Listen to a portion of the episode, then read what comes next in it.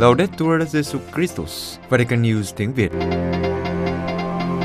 Radio Vatican, Vatican News tiếng Việt. Chương trình phát thanh hàng ngày về các hoạt động của Đức Thánh Cha, tin tức của Tòa Thánh và Giáo hội Hoàn Vũ được phát 7 ngày trên tuần từ Vatican và Roma. Mời quý vị nghe chương trình phát thanh hôm nay thứ Tư ngày mùng 8 tháng 9 gồm có Trước hết là bản tin, Kế đến là sinh hoạt giáo hội. và cuối cùng là gương chứng nhân. Bây giờ kính mời quý vị cùng Văn Yên và Zen Kabua theo dõi tin tức.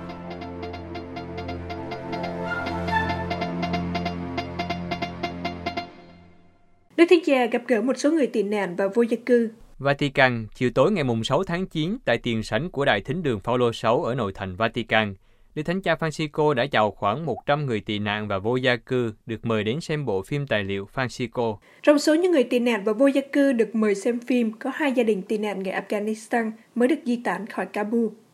Buổi chiếu phim được tổ chức bởi tổ chức Laudato Si và Evgeny Afinesky, đạo diễn bộ phim.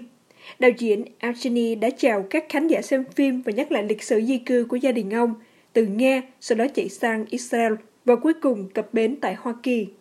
Buổi chiếu phim diễn ra trong bầu khí xúc động mạnh mẽ đối với những người có mặt, những người đã hòa nhập vào bi kịch của hơn 30 dân tộc là nạn nhân của các cuộc chiến, các trường hợp khẩn cấp về môi trường và các cuộc bách hại. Vào cuối buổi chiếu phim, Đức Thánh Cha Francisco đã đích thân chào hỏi, ôm lấy những người tị nạn trong bầu khí thân thương. Mỗi người, mỗi nhóm gia đình đã có thể nhận được những lời an ủi trực tiếp từ Đức Thánh Cha. Cuộc gặp gỡ với 20 người tị nạn Afghanistan mới chạy thoát khỏi sự hỗn loạn của sân bay Kabul đã diễn ra cách cảm động. Ông Matteo Bruni, giám đốc phòng báo chí tòa thánh, đã nói với các nhà báo. Đức Giáo Hoàng đã nói những lời yêu thương và an ủi. Có bốn anh chị em tuổi từ 14 đến 20 được đến Ý nhờ sự hỗ trợ của cộng đoàn thánh Egidio. Những người trẻ này phải rời cha mẹ của họ hiện đang bị mắc kẹt trong các trại tị nạn ở Iran. Họ được ủy thác cho một người bà con đã đến Ý một vài năm trước. Bismillah, người lớn tuổi nhất trong bốn người, đã bày tỏ với Vatican News tầm quan trọng của cảm giác được Đức Thánh Cha chào đón, lắng nghe và thấu hiểu, và sự hiện diện của Ngài tối nay trong việc truyền cho họ một hy vọng mới khi đối mặt với tương lai. Vào cuối buổi gặp gỡ, những người tị nạn đã tháp tùng Đức Thánh Cha Francisco đến chiếc xe nhỏ đang đợi Ngài bên ngoài đại sảnh đường Paulo 6 để đưa Ngài trở lại nhà trọ Thánh Marta. Tài liệu chuẩn bị và hướng dẫn giai đoạn tham vấn của Thường Hội đồng Giám mục. Vatican Ngày 7 tháng 9, Văn phòng Tổng Thư ký của Thượng Hội đồng đã phổ biến văn kiện chuẩn bị và tài liệu hướng dẫn để hướng dẫn hành trình Thượng Hội đồng về đề tài hiệp hành sẽ được khai mạc sẽ được khai mạc vào ngày 9 đến ngày 10 tháng 10 tại Roma và vào ngày 17 tại các giáo hội địa phương và sau đó kết thúc với đại hội tại Vatican vào năm 2023. Văn kiện chuẩn bị dài 23 trang và tài liệu hướng dẫn dài 29 trang. Văn kiện chuẩn bị nhắm là công cụ hỗ trợ cho giai đoạn đầu tiên của việc lắng nghe và tham khảo ý kiến của dân chúa trong các giáo hội địa phương từ tháng 10 năm 2021 đến tháng 4 năm 2022. Tài liệu hướng dẫn là một cẩm nang cung cấp những hỗ trợ cụ thể cho các giáo phận để chuẩn bị cho dân chúa. Tài liệu này có các lời cầu nguyện trực tuyến, các ví dụ về các thường hội đồng gần đây, một bản chú giải thuật ngữ cho tiến trình thường hội đồng. Đây không phải là một cuốn sách nội quy, mà là một hướng dẫn để hỗ trợ những nỗ lực của mỗi giáo hội địa phương. Hai tài liệu được soạn thảo để trả lời cho câu hỏi cơ bản là làm thế nào để thực hiện ở mọi cấp độ, từ cấp độ địa phương cho đến cấp độ hoàng vũ, việc cùng đồng hành đều giúp cho giáo hội loan báo tin mừng phù hợp với sứ mạng đã được trao phó cho giáo hội.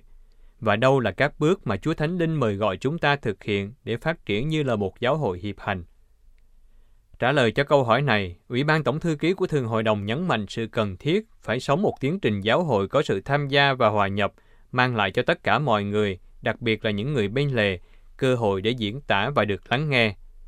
Sau đó để nhận biết và đón nhận sự đa dạng của các đặc sủng và xem xét cách mà quyền và trách nhiệm được thực thi trong giáo hội. Tiếp đến, cần công nhận cộng đoàn Kitô giáo như là một chủ thể đáng tin cậy và đối tác đáng tin tưởng trong các con đường đối thoại, hòa giải, hòa nhập, tham gia và cũng để tái tạo mối quan hệ với các đại diện của các hệ phái đức tin khác, với các tổ chức xã hội dân sự và các phong trào quần chúng.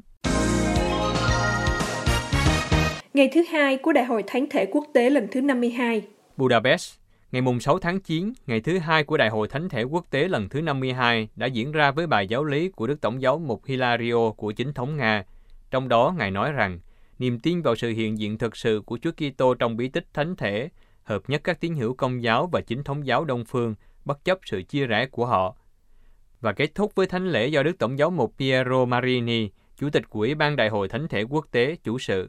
Đức Tổng giám mục Hilarion, Chủ tịch Ủy ban Đối ngoại của Tòa Thượng phụ Chiến thống Moscow nhận định, người công giáo và chính thống giáo không hiệp nhất trong bí tích thánh thể, nhưng hiệp nhất với niềm sắc tín rằng trong bánh và rượu thánh thể sau khi truyền phép, chúng ta không chỉ có sự hiện diện tượng trưng của Chúa Kitô mà là sự hiện diện đầy đủ và thực sự của người.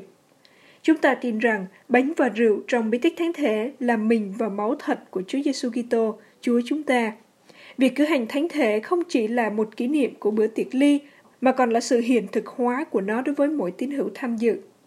Tiếp đến là chứng từ của cha Konstantin Sabor, một linh mục công giáo Hy Lạp đã theo học chủng viện và thuộc phong linh mục cách bí mật dưới thời Liên Xô. Năm 1945, theo sắc lệnh của Stalin, các linh mục công giáo Hy Lạp buộc phải gia nhập chính thống giáo. Tuy nhiên, nhiều người đã chống lại sắc lệnh. Những linh mục này hoặc bị hành quyết hoặc bị đưa đến các trại lao động. Cha Konstantin đã bí mật theo học riêng các lớp thần học của giáo sư Eleme Otuke khi các cuộc bách hại thường xuyên hơn. Thay vì mang tập sách đi học, cha mang kẹo sô-cô-la và hoa như đi thăm viếng. Cha Konstantin kể, có một thời điểm bức ngoặt khi tôi nói rằng tôi không thể tiếp tục thêm nữa và rằng tôi sẽ dừng lại. Khi đó, chú Eleme đã gửi cho tôi một mảnh tin. Kido, đây là mật danh của tôi. Hãy cẩn thận và đừng đóng cánh cửa này, vì đôi khi rất khó mở. Ý nghĩa này của chú đã ở lại với tôi mãi mãi.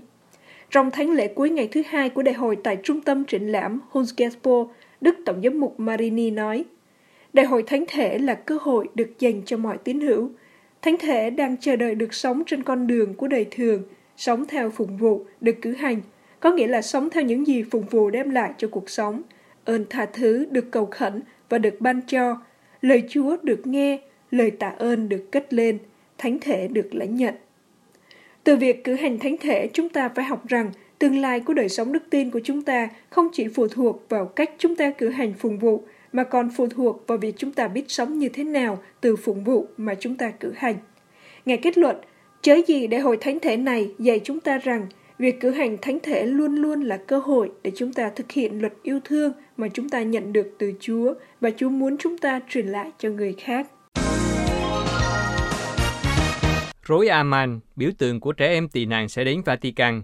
Roma Sáng thứ Sáu tới, ngày mùng 10 tháng 9, Little Aman, một con rối với khuôn mặt của một bé gái 9 tuổi, biểu tượng thảm cảnh của hàng triệu trẻ em tị nạn do phải chạy trốn chiến tranh sẽ đến quảng trường Thánh Phêrô. Rối Aman cao 3,5 mét do công ty múa rối Handspring chế tạo, sẽ dừng lại gần tượng đài Angel Unaware, các thiên thần không được biết đến. Tác phẩm được điêu khắc bằng đồng của Timothy Small, mô tả một nhóm người di cư và tị nạn đứng cạnh nhau, vai kề vai, chen chúc trên một chiếc bè. Rối Aman là hình ảnh của một bé gái tị nạn khởi hành từ Gaziantep, biên giới Thổ Nhĩ Kỳ và Syria vào ngày 27 tháng 7, đi vòng quanh châu Âu để tìm mẹ và cuối cùng đến Manchester, Vương quốc Anh. Như thế, Little Amhan đại diện cho tất cả những trẻ em phải di tản, nhiều em trong số đó bị tách khỏi cha mẹ của các em. Rối Aman sẽ đi hơn 8.000 km để tìm kiếm gia đình của em, để nói lên tiếng nói của các trẻ em phải di tản, xin đừng quên chúng con. Chào đón Little Aman tại Vatican có Đức Hồng Y Michael Cherney, Phó Tổng Thư ký của phân bộ Di dân và tị nạn của Bộ Phục vụ Phát triển Con Người Toàn diện và Đức cha Benoni Embarus, phụ trách về các hoạt động bác ái và di dân của giáo phận Roma. Nhân dịp này, giáo phận Roma sẽ tổ chức một sự kiện với sự tham gia của hàng chục trẻ em đến từ các giáo xứ của giáo phận. Sau phần chào đón của Đức cha Emperus và Đức Hồng Echegny, sẽ có lời chứng của một trẻ vị thành niên tị nạn đang ở trong một cơ sở Caritas của giáo phận Roma. Sau đó các em cùng tham gia để làm một cánh diều và dựng lều, Hai hoạt động nói lên thảm cảnh và ước mơ của người tị nạn, đặc biệt là của các trẻ em. Sự kiện sẽ kết thúc với một bữa ăn nhẹ dành cho tất cả các em và lời chào tạm biệt rối Aman để rối tiếp tục hành trình xuyên châu Âu. Chuẩn bị cho sự kiện này, Đức Hồng Echegny bày tỏ, Aman to lớn và xinh đẹp, được gặp bạn ấy là một niềm vui. Ngài cũng nhắc nhở rằng, việc gặp gỡ những người di cư dễ bị tổn thương, những người lao động bấp bênh, những người xin tị nạn đòi hỏi nhiều hơn một cái nhìn. Đức Tổng giáo mục Gian Piero Palmieri, Phó giám quản giáo phận Roma, nhấn mạnh rằng một lần nữa, giáo phận Roma thúc giục mạnh mẽ sự chú ý của mọi người đối với thảm kịch gia đình ly tán. Chúng ta phải coi đây là ưu tiên khi đề cập đến vấn đề di cư và đón tiếp. Trong những ngày gần đây, chúng ta chứng kiến thảm trạng của những người Afghanistan rời bỏ đất nước của họ và của những trẻ vị thành niên được cha mẹ giao cho những người lính nước ngoài để có thể cứu các em. Thánh giá Ngày Giới Trẻ Thế Giới 2023 đã đến Tây Ban Nha. Madrid sau cuộc thánh du tại Angola và Ba Lan, Thánh giá Ngày Giới Trẻ Thế Giới 2023 đã đến Tây Ban Nha hôm Chủ nhật ngày 5 tháng 9. Sự hiện diện của Thánh giá nhằm chuẩn bị và khuyến khích giới trẻ Tây Ban Nha tham gia sự kiện lớn sẽ được tổ chức tại Bồ Đào Nha trong năm 2023. Trước khi đến Tây Ban Nha, Thánh giá Ngày Giới Trẻ và bản sao bức ảnh Đức Mẹ là phần rỗi của danh thành Roma. Hai biểu tượng đồng hành với Ngày Giới Trẻ Thế Giới đã thánh du tại Angola 40 ngày và 40 đêm, từ ngày 8 tháng 7 đến ngày 17 tháng 8 năm 2021. Sau đó ở Ba Lan từ ngày 21 tháng 8 đến ngày 1 tháng 9. Thánh giá đến biên giới Tây Ban Nha, cụ thể tại giáo xứ Đức Maria thuộc giáo phận Ciudad Rodrigo. Tại đây đã diễn ra nghi thức chào đón thánh giá và bức ảnh Đức Mẹ. Phụ trách lễ đón tiếp hai biểu tượng là các bạn trẻ của ban mục vụ giới trẻ và ơn gọi của giáo phận. Trong thánh lễ được cử hành sau đó, Đức cha Jesus Gacha Burillo, giám quản tông tòa của Ciudad Rodrigo, đã khuyến khích các bạn trẻ đừng sợ hãi, nhắc lại lời của tiên tri Isaiah, hãy can đảm lên, đừng sợ, vì chính người đến và sẽ cứu các ngươi. Ngài nói, đây là chìa khóa an toàn cho cuộc sống của chúng ta, Thiên Chúa ở cùng chúng ta. Nhưng để Chúa đến gần, chúng ta phải mở lòng đón nhận lời Chúa, chúng ta phải lắng nghe người, nếu không, người sẽ không thể làm được gì. Sau thánh lễ, thánh giá được rước đến Plaza Mayor, nơi đã diễn ra buổi hòa nhạc. Hai biểu tượng sau đó đã được giữ trong tu viện của các nữ tu dòng cách minh. Thứ hai, hai biểu tượng được rước đến đền thánh Cavodoga của giáo phận Ovidio. Tại đây mọi người có thể đến kiến viếng. Trong những ngày tiếp theo, thánh giá hành hương và bản sao bức ảnh Đức Mẹ là phần rỗi của dân thành Roma sẽ đi qua các miền của Tây Ban Nha, dừng lại tại hầu hết các giáo phận và vào ngày 29 tháng 10 kết thúc cuộc hành hương, thánh giá của Ngày Giới Trẻ Thế Giới sẽ đến Ayamonte thuộc giáo phận Huelva. Tại đây, thánh giá sẽ hiện diện trong thánh lễ vào lúc 6 giờ 30 chiều. Tiếp đến là nghi thức chia tay, sau đó thánh giá sẽ đi qua biên giới Guadiana để đến Bồ Đào Nha. Thánh giá Ngày Giới Trẻ được thực hiện vào năm Thánh năm 1983, cao 3,8 mét và được Thánh Giáo hoàng John Paul II ủy thác cho giới trẻ thế giới vào Chủ nhật lễ lá năm 1984.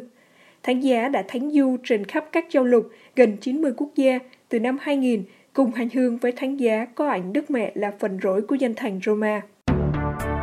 Quý vị vừa theo dõi bản tin ngày 8 tháng 9 của Vatican News tiếng Việt. Vatican News tiếng Việt Chuyên mục Sinh hoạt giáo hội Giáo hội Công giáo Slovakia trước chuyến viếng thăm của Đức Thánh Cha. Thưa quý thính giả, Chủ nhật ngày 12 tháng 9 tới đây, Đức Thánh Cha sẽ bắt đầu chuyến viếng thăm kéo dài 4 ngày tại Slovakia, một quốc gia có truyền thống công giáo với những giá trị như gia đình, hôn nhân, trẻ em, lòng tôn kính Thiên Chúa vẫn còn đâm rễ mạnh mẽ trong xã hội. Trong tổng số gần 5 triệu rưỡi dân Slovakia, số tín hữu công giáo chiếm 65,8%, trong đó 62% thuộc giáo hội công giáo Roma, tương đương với khoảng 3 triệu 345 ngàn người, và 3,8% thuộc giáo hội công giáo Hy Lạp, tương đương khoảng 207 ngàn người. Giáo hội công giáo là giáo hội Kitô lớn nhất tại Slovakia. Công giáo đã hiện diện tại Slovakia hơn 1.100 năm – Năm 880, Đức Giáo hoàng Gioan VIII, theo lời tín cầu của hoàng tử Svatolup, đã thành lập một giáo phận ở Nitra, Slovakia ngày nay. Giáo phận được đặt dưới sự lãnh đạo của Thánh Metodio, tổng giám mục. Sau khi Thánh Metodio qua đời, Thánh Gora kế vị ngài. Trong hơn một ngàn năm phụ thuộc vào các giám mục cư trú trên lãnh thổ của Hungary ngày nay, Slovakia vẫn có nhiều giám mục là người Gốc Slovak. Sau khi chế độ quân chủ áo hung tan rã và các quốc gia mới ra đời vào năm 1918, một số thay đổi đã xảy ra trong quyền tài phán về lãnh thổ của giáo hội. Các ứng viên giám mục được chọn từ các linh mục Slovakia. một số giáo phận Slovakia đã tách khỏi thẩm quyền của các giám mục của tổng giáo phận ở Esterom à, và Ege thuộc Hungary. Họ bắt đầu liên lạc trực tiếp với Roma. Bằng cách này, giáo tỉnh Slovakia trên thực tế đã được thành lập. Các giám mục của nó tự hợp nhất thành một hội đồng giám mục Slovakia. Năm 1945, chiến tranh thế giới thứ hai kết thúc, mang lại sự giải phóng cho nhiều quốc gia. Tiếc rằng, Slovakia tiếp tục đau khổ. Chiến tranh kết thúc mang lại một số khó khăn mới.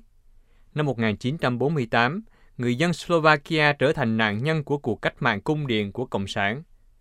Các cuộc tấn công nhằm vào giáo hội công giáo, hàng giáo phẩm và các tín hữu Slovakia. Tình hình bất lợi này tiếp tục cho đến năm 1989. Giáo hội đã bị tước đoạt các tổ chức quan trọng. Một số giáo mục đã bị bỏ tù và những người còn lại bị cô lập tại nơi cư trú, bị hạn chế tiếp cận với thế giới. Hơn 300 linh mục của giáo phận bị cấm thi hành công việc mục vụ của họ. Nhiều người trong số họ đã bị cách ly hoặc đưa đến các trại tập trung hoặc nhà tù. Năm 1950, Slovakia có 16 dòng nam với 1.019 tu sĩ sinh hoạt trong 96 tu viện và 24 dòng nữ với 4.253 thành viên tại 168 tu viện. Tuy nhiên, mọi hoạt động của họ đều bị chính quyền cấm. Các tu sĩ bị đưa đến các đan viện tập trung và các dòng tu bị cấm nhận tập sinh. Trong thời kỳ bách hại của chủ nghĩa vô thần, một số giám mục, linh mục và giáo dân đã làm chứng cách anh hùng cho đức tin của họ. Chế độ Cộng sản sụp đổ đã có những ảnh hưởng đến quan hệ giữa giáo hội và nhà nước theo một số cách. Một trong những dấu hiệu tích cực đầu tiên là việc bổ nhiệm các giáo mục mới cho tất cả các giáo phận còn trống không bị cản trở. Cho đến cuối thế kỷ thứ 20, giáo hội Slovakia có hai hồng y, bốn tổng giám mục và 16 giám mục, nhiều hơn bao giờ hết trong lịch sử trước đây của giáo hội Slovakia. Thành lập Hội đồng Giám mục Slovakia vào tháng 3 năm 1990, Hội đồng Giám mục của Cộng hòa Liên bang Séc và Slovakia được thành lập. Ngày 1 tháng 1 năm 1993, nước Cộng hòa Slovakia độc lập được thành lập. Sau đó, các giám mục Slovakia dẫn đầu là Đức Hồng Y Korek đã yêu cầu tòa thánh phê chuẩn một hội đồng giám mục Slovakia độc lập. Các giám mục đã nhìn thấy sự khác biệt trong các vấn đề mục vụ và cảm thấy rằng Slovakia có những ưu tiên khác với Cộng hòa Séc. Tòa Thánh đã chấp nhận đơn thỉnh cầu này. Vào ngày 23 tháng 3 năm 1993, Tổng trưởng Bộ Giám mục Đức Hồng Y Bernardinus Gantin đã thành lập Hội đồng Giám mục Slovakia. Sứ thần Tòa Thánh, Đức Tổng giám mục Giovanni Coppa đã thông báo điều đó với Đức Hồng Y Correct trong thư của Ngài vào ngày 2 tháng 4 năm 1993. Trong lời giải thích về những lý do dẫn đến việc thành lập Hội đồng Giám mục mới, Đức Sứ Thần nói – đó là vì lợi ích của giáo hội tại quốc gia Slovakia yêu quý của chúng ta và vì sự phát triển hơn nữa của giáo hội. Đức cha František Tomtra được bầu làm chủ tịch đầu tiên của Hội đồng Giám mục Slovakia. Trong 20 năm tiếp theo, Hội đồng Giám mục Slovakia đã hoạt động hết sức tích cực. Các giám mục và những cộng tác viên phải giải quyết một số khó khăn, hậu quả tồn động của chế độ Cộng sản kéo dài 40 năm khi chế độ muốn giải thể giáo hội và đàn áp đời sống tôn giáo. Hội đồng giám mục đã thành lập một số ủy ban và hội đồng. Họ phụ trách về việc tăng cường đời sống giáo hội, thúc đẩy sự hiểu biết giữa giáo hội và xã hội dân sự và về việc phổ biến các giá trị Kitô giáo trong mọi lĩnh vực của đời sống. Mối quan hệ của nước Cộng hòa Slovakia với Tòa Thánh đã được phân định bằng thỏa thuận cơ bản ký ngày 24 tháng 11 năm 2000 và bằng hai thỏa thuận từng phần liên tiếp. Cơ cấu của giáo hội công giáo ở Slovakia Giáo hội Công giáo Slovakia gồm hai nghi lễ Latin và Byzantine. Giáo hội Công giáo Latin có hai tỉnh.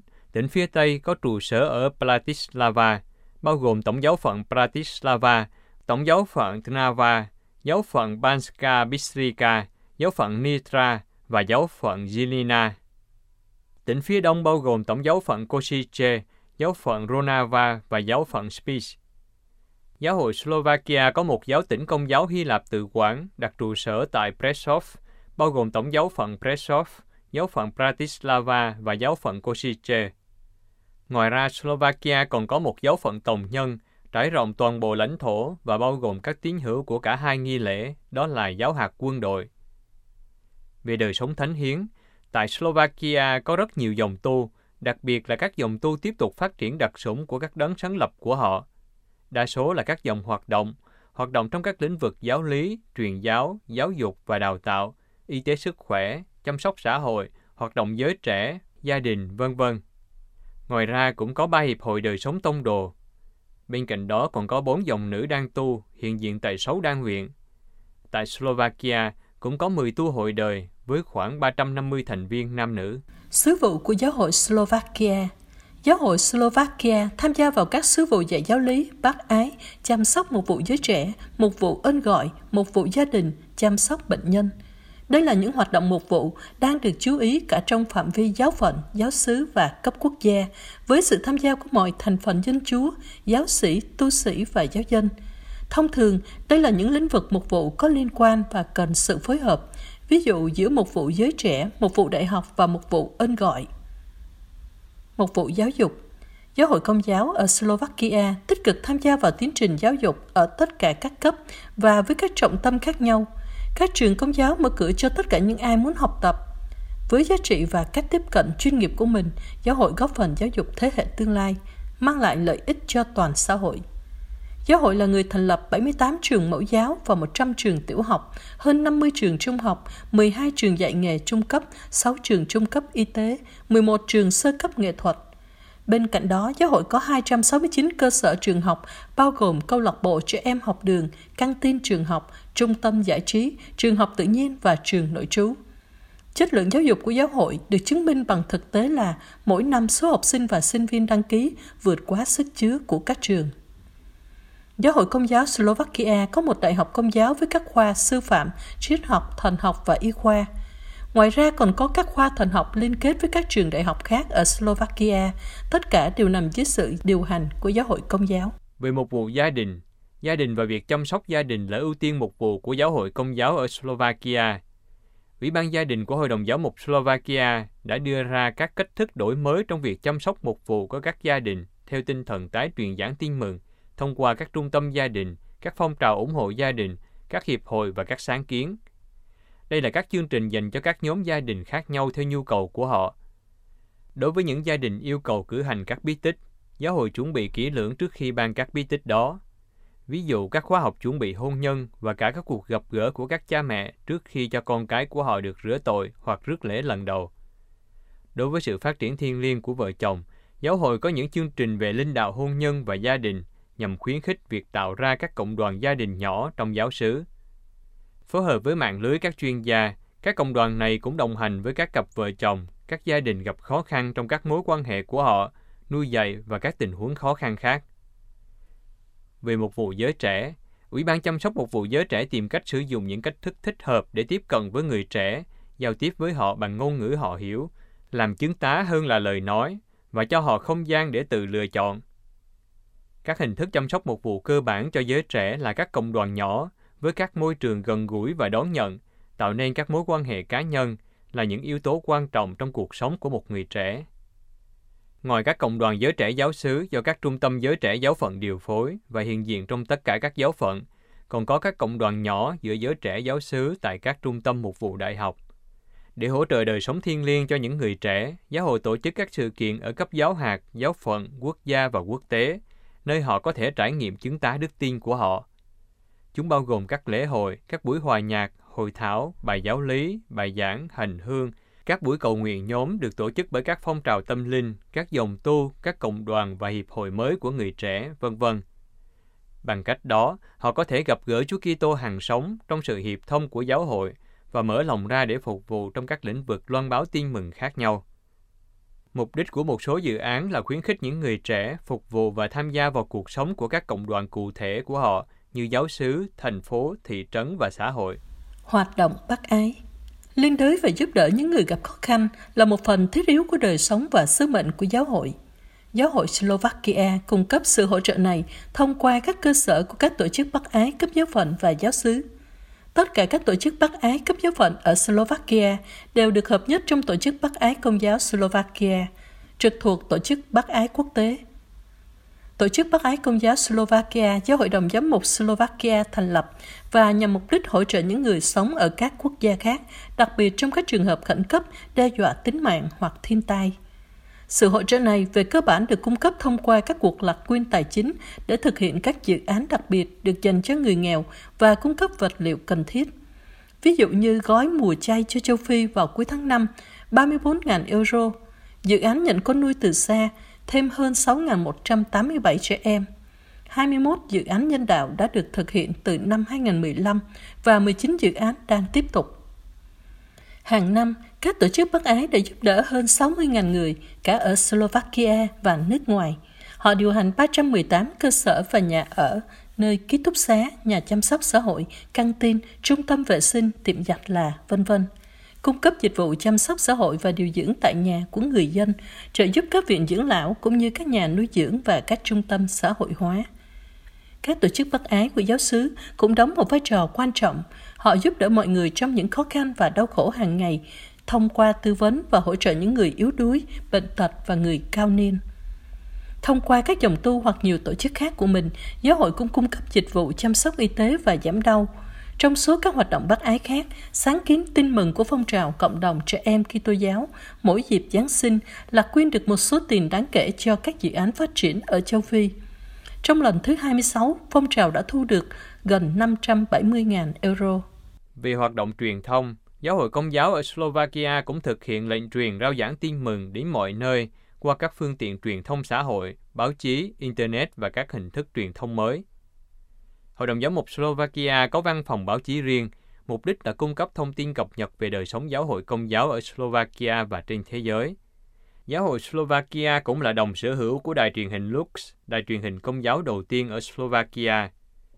Truyền thông công giáo Slovakia còn có đài phát thanh Radio Lumen, Radio Maria, hai tuần báo và cả chương trình truyền hình Internet TV Logos không chỉ phát các tin tức từ giáo hội công giáo.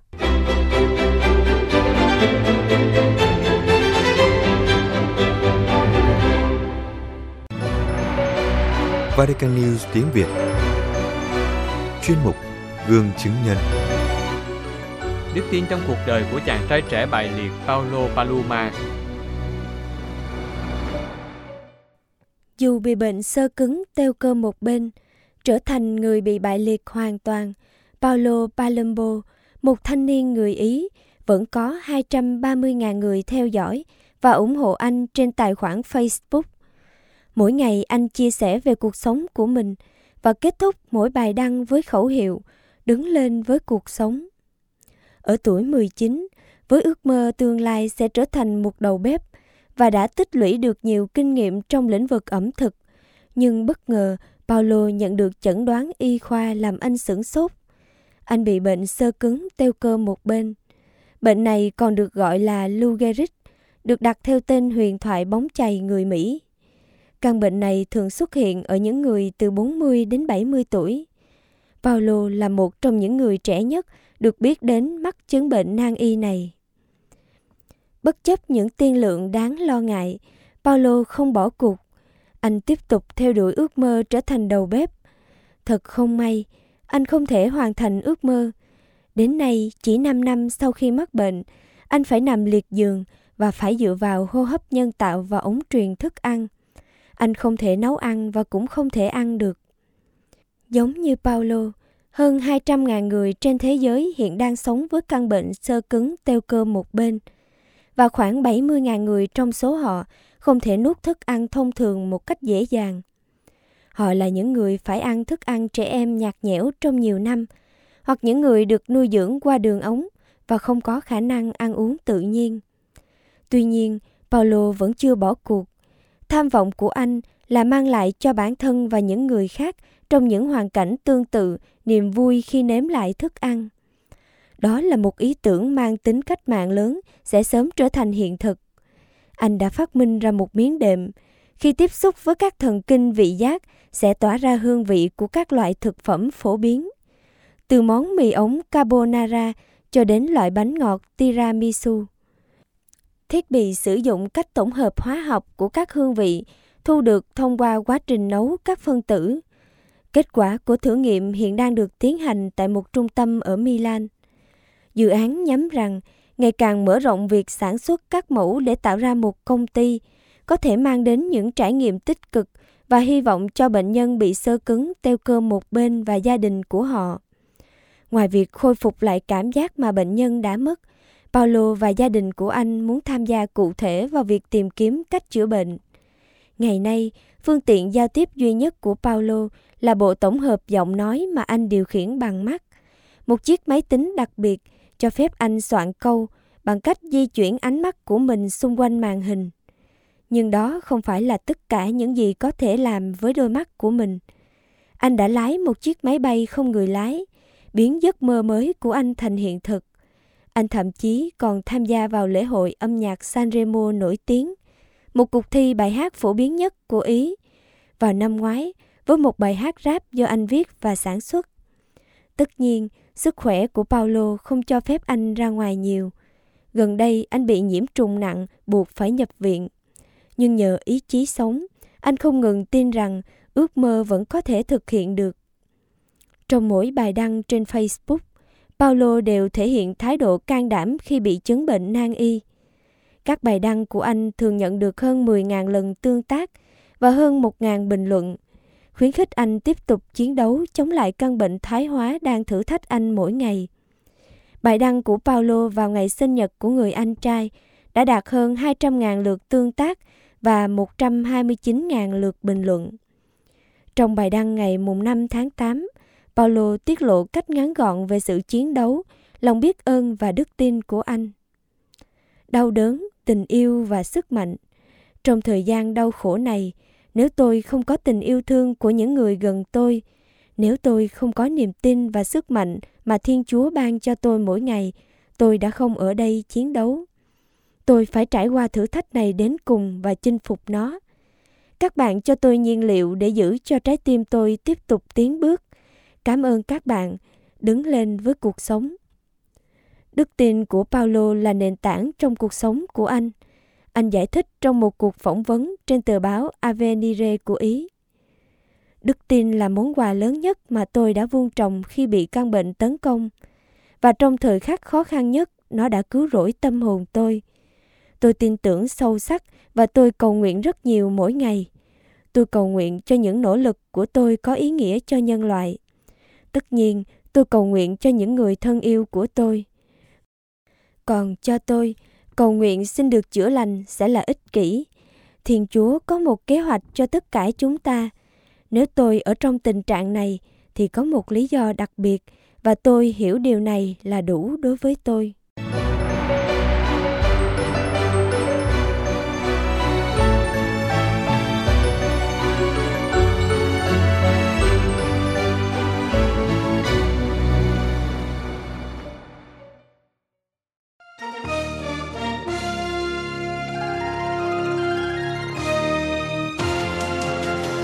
Cảm ơn quý vị đã chú ý lắng nghe chương trình Radio Vatican của Vatican News tiếng Việt.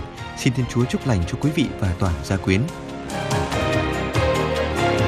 Laudetur Jesu Christus, ngợi khen Chúa Giêsu Kitô.